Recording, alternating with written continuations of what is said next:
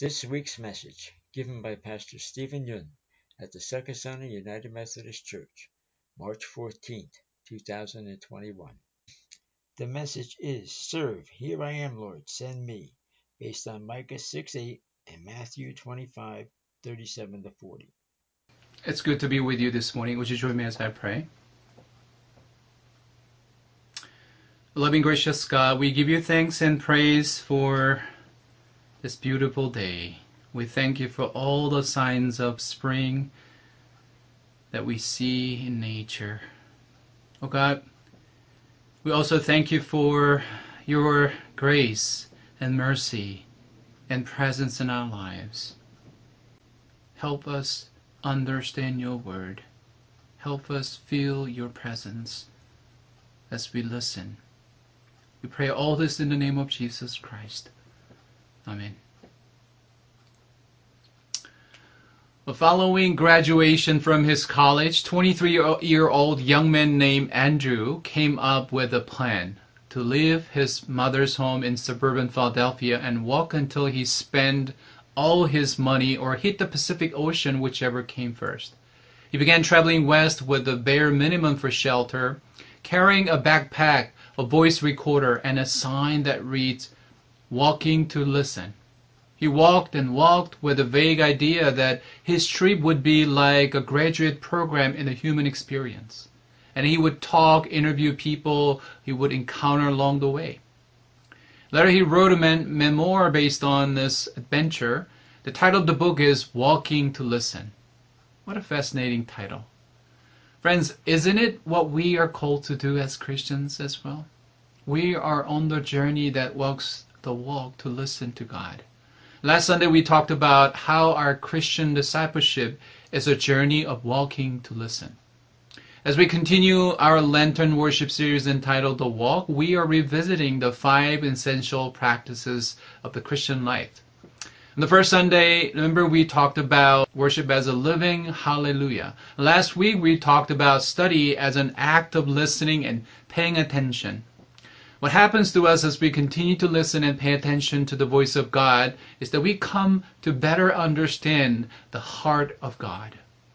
What exactly God expects of us and how God wants us to serve Him. Reading, praying, and meditating on the scripture shows us the heart of God through the life of Christ.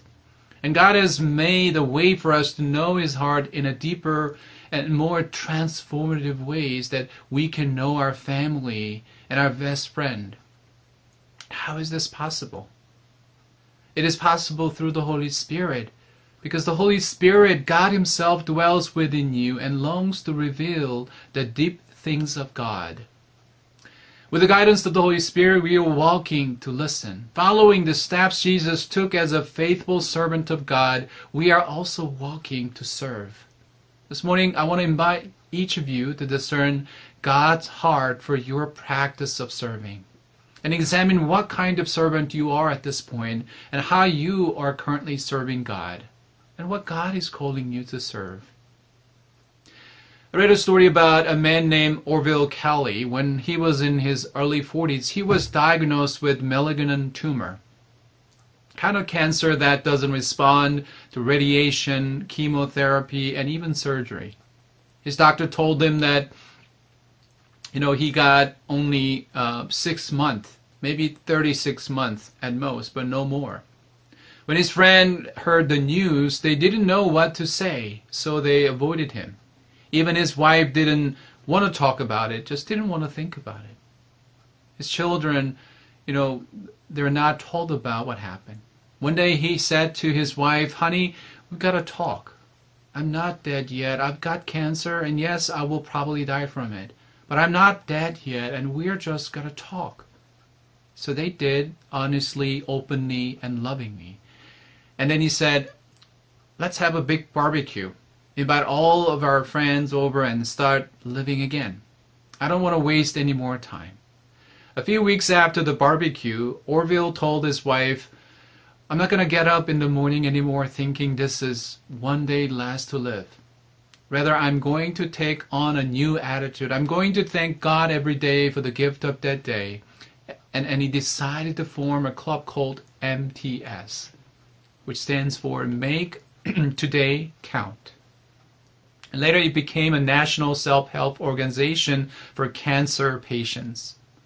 About 3,500 members of Make Today Count meet in 70 chapters once or twice a month to discuss the problems that accompany life-threatening illness like cancer. He said, After all, everyone is terminal. I simply know that my time has been more clearly determined. None of us know for sure when we are going to die.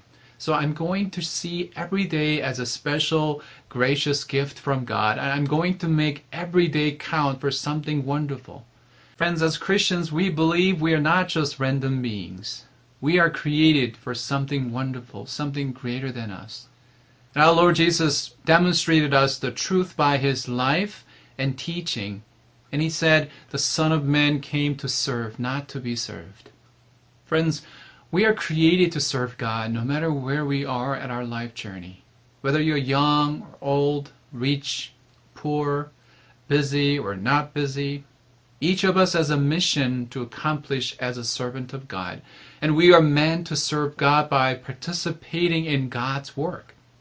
And the work of God is manifest through the movement of our hands and feet and, and the sweat of our brow. In the Gospel of Matthew 25, Jesus helps us understand how serving God and serving others are closely related. He says, Whichever you did for one of the list of these brothers and sisters of mine, you did for me. Jesus' teaching makes it clear that our Christian discipleship is a journey of walking to serve God by serving others. Then where are you in this journey, friends? I want to put out this question for you this morning as we think about this third essential practice of Christian life. Where are you in this journey? Where is God leading you to grow in the practice of serving? Nowadays, we are often asked to participate in customer satisfaction survey and evaluate service quality, whether it's healthcare, finance, or utility. In fact, service quality is an abstract and subject um, concept, which is difficult to define and measure. But we have our own criteria and perception of the service quality we experience, depending on how you were treated and how service agent addresses your needs. Now think of yourself as a service agent in God's kingdom business. What would be the criteria to assess yourself as a servant of God? Through the prophet Micah from the 8th century BCE in Judah's southern kingdom, God gives us threefold principles that we need to consider as we examine our practice of serving. When the prophecy of Micah was given, it's clear that the people of Israel were dealing with adverse life circumstances. Their lives were not in a good shape. The Assyrian Empire threatened the very survival of their nation. It endangered very core of Israel's existence. We know crisis moments often provokes the question of identity. People started asking what exactly it would mean to be God's people and what kind of God they serve and what exactly God expects of them. This prophetic book of Micah is kind of a response to these questions. And this theological response is well summarized in the threefold injunction that we are all familiar with act justly, love mercy, and walk humbly with God. So, if we created a survey out of these three principles, the question number one would be Are you acting justly as you serve the Lord by serving others? Are you acting justly? And I invite you to answer this question yourself. In the beginning of Micah chapter 6, God says, Take your stand in court. If you have a complaint, tell the mountains, make your case to the hills, and now, mountain, hear God's case. Listen, you firm foundations of the earth, for I am bringing charges against my people. I'm building a case against Israel, says the Lord. You know, in the scripture, mountains and hills and nature are the ones that remind people of God's glory and magnificence. Last week we talked about nature as part of general revelation from God. As God's handiwork, they reflect the qualities of the Creator, help us understand who God is. But interestingly, nature here is summoned to witness against the people. Everything around them, not only people, but hills, mountains, and trees, even the ground they walk, are witnesses to who they are, what kind of lives they're living before God. Why is God doing this? You know, God calls the mountain to be a witness who would confirm the people's guilt because it was in the high places that the people of Israel had built pagan altars and worship idols. God summons the foundation of the earth to serve as a witness against the people because it is on the earth that the people fail to serve God in the way that is pleasing to God. You know, they confuse the forms of worship with faithfulness to God. Of course, the legal courtroom imagery is a metaphor that addresses the relationship between God and Israel. It suggests that God wasn't really satisfied. God wasn't happy with the service of Israel. The people of Israel didn't understand what God really expected of them. They, they offered the sacrifice, the best quality lambs and bulls, as a service of worship, but the service of justice, the act of justice toward the poor, the marginalized, was lacking and missing in their lives. They didn't see that the service of worship and the service of justice and mercy are not to separate matters from God's eyes. It's just like a two, two sides of the one coin. Have you ever experienced a service agent who are extremely nice and kind during the conversation, but then doesn't do what he or she promised to do after the call. You know, you have to go through a long wait again to address your need. We all know how frustrating and disappointing it can be. Many prophets in the Old Testament emphasize over and over again that's exactly how our God would feel when his people fail to act justly and neglect the work of justice and mercy. People were coming to God with gifts and offering songs and prayers, but they were neglecting the matters of justice and mercy.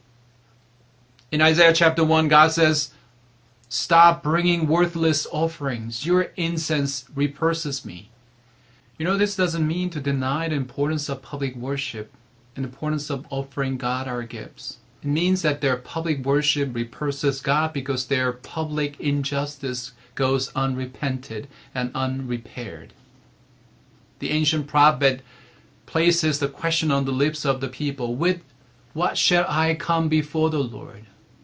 While they answer in one direction and reveal their misguided understanding of relationship with God, that question is still the heart of the matter.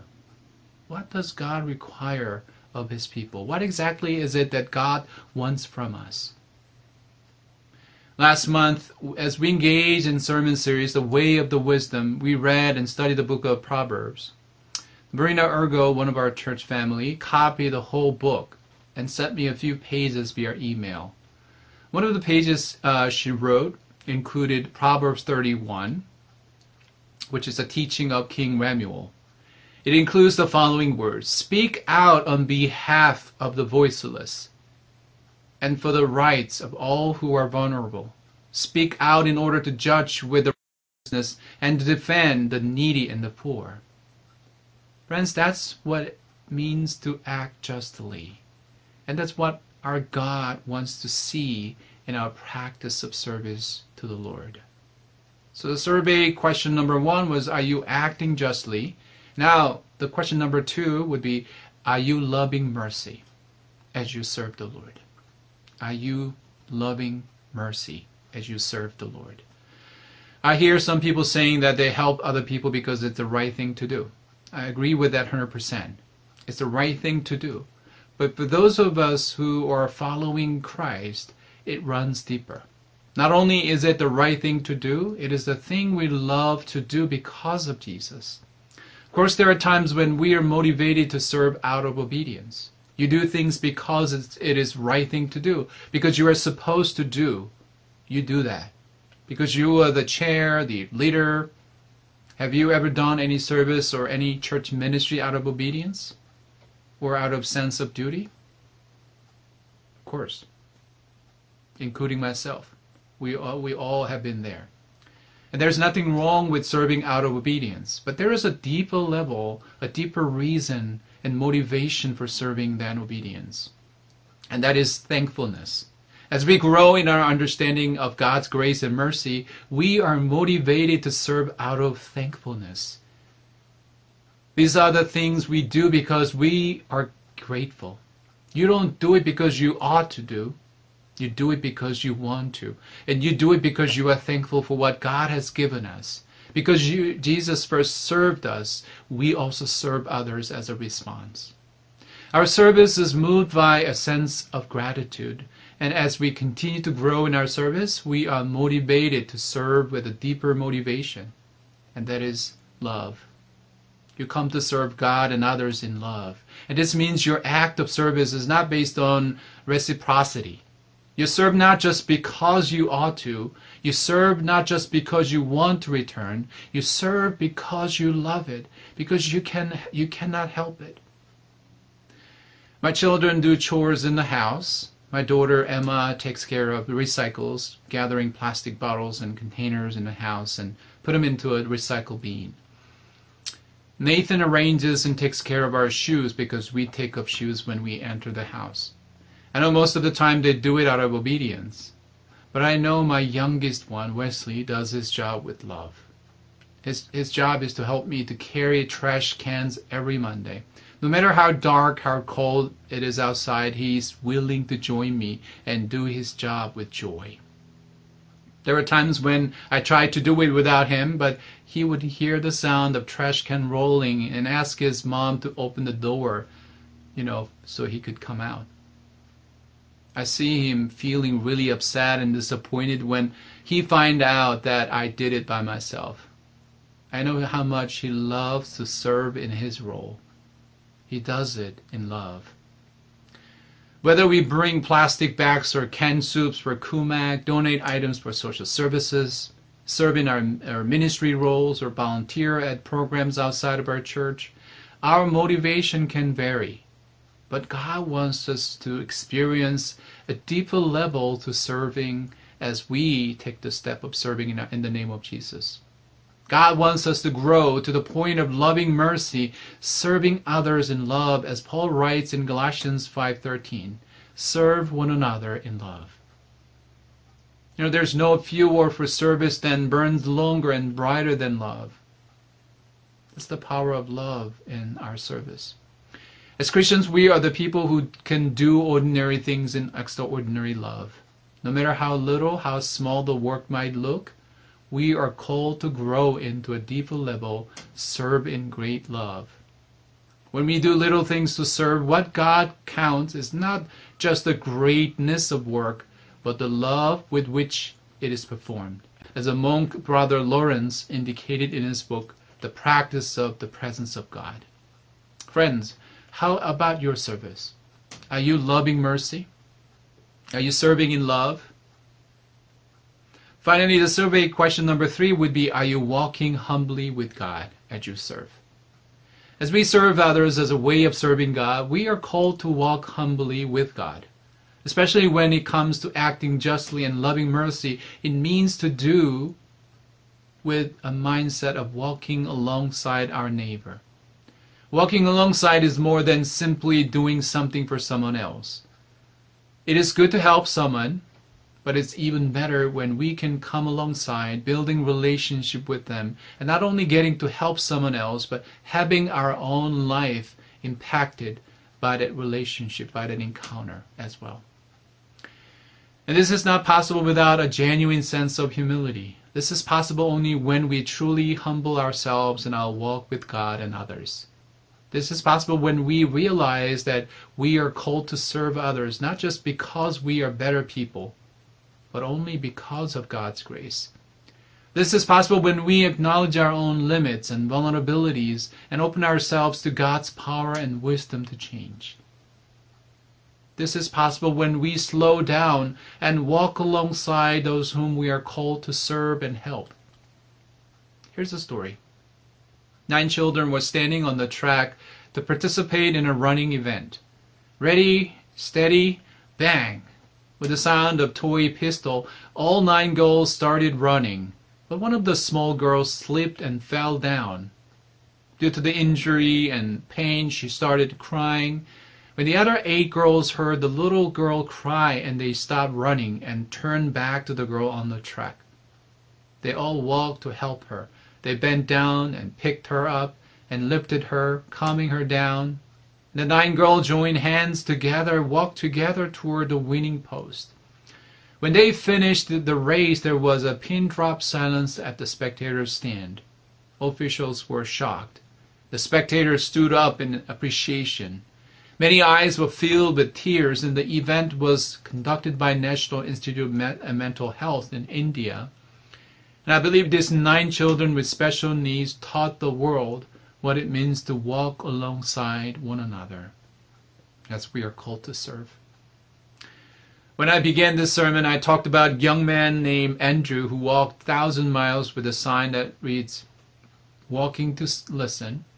In his book, he writes, quote, Life is fast, and I've, I've found it is easy to confuse the miraculous for the mundane, so I'm slowing down, way down, in order to give my full presence to the extraordinary that infuses each moment and resides in every one of us. This is a profound wisdom that was also shared by Larry in his video. To walk alongside our neighbor, we should slow down and walk humbly with God. Friends, as Christians, we are in a journey of walking to serve. Some of you may find it hard to serve because of your busy schedule or life circumstance. You wish to serve more actively, but you feel like your hands are full. And God knows. But there are still little things you can do to serve God by serving others. This morning, all of us are faced with a simple call to serve and to say yes to God's invitation to grow in serving. If you notice any changes in the way you served God over the past year, or if you had to give up, let go, stop practicing along the way, which practice of service is God nudging and prompting you to restore and get back to? What are some, some of the new ways or new routine of service God is leading you to serve at this time? In his book, The Walk, Adam Hamilton poses an interesting question. How would our communities change if everyone in our church started each day on their knees saying, Here I am, Lord, send me, do with me whatever you want? When you take the step of serving God by serving others, God will take this journey of service with you and will guide you to his mission field, where you can make a difference in the lives of others as well as your own. You know, it's hard to fully understand the difference your act of serving will make until you experience and taste its fruit. Just like hiking, as you heard from Larry's story. When you serve others, when you give yourself to help those in need, you will find yourself filled with a sense of joy and peace from God because you just did it to the Lord. Mother Teresa used to give visitors her business card on which it is written, The fruit of prayer is faith, the fruit of faith is love, the fruit of love is service, the fruit of service is peace.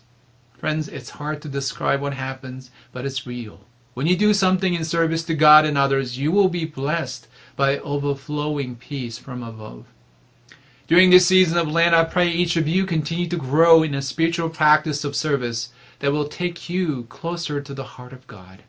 I pray that you turn your everyday lives into God's mission field by acting justly, loving mercy, and walking humbly with God and your neighbor. As you continue to say yes to God's calling, saying, Here I am, Lord, send me, may each of you be called by God with this honorable title Well done, good and faithful servant. Amen.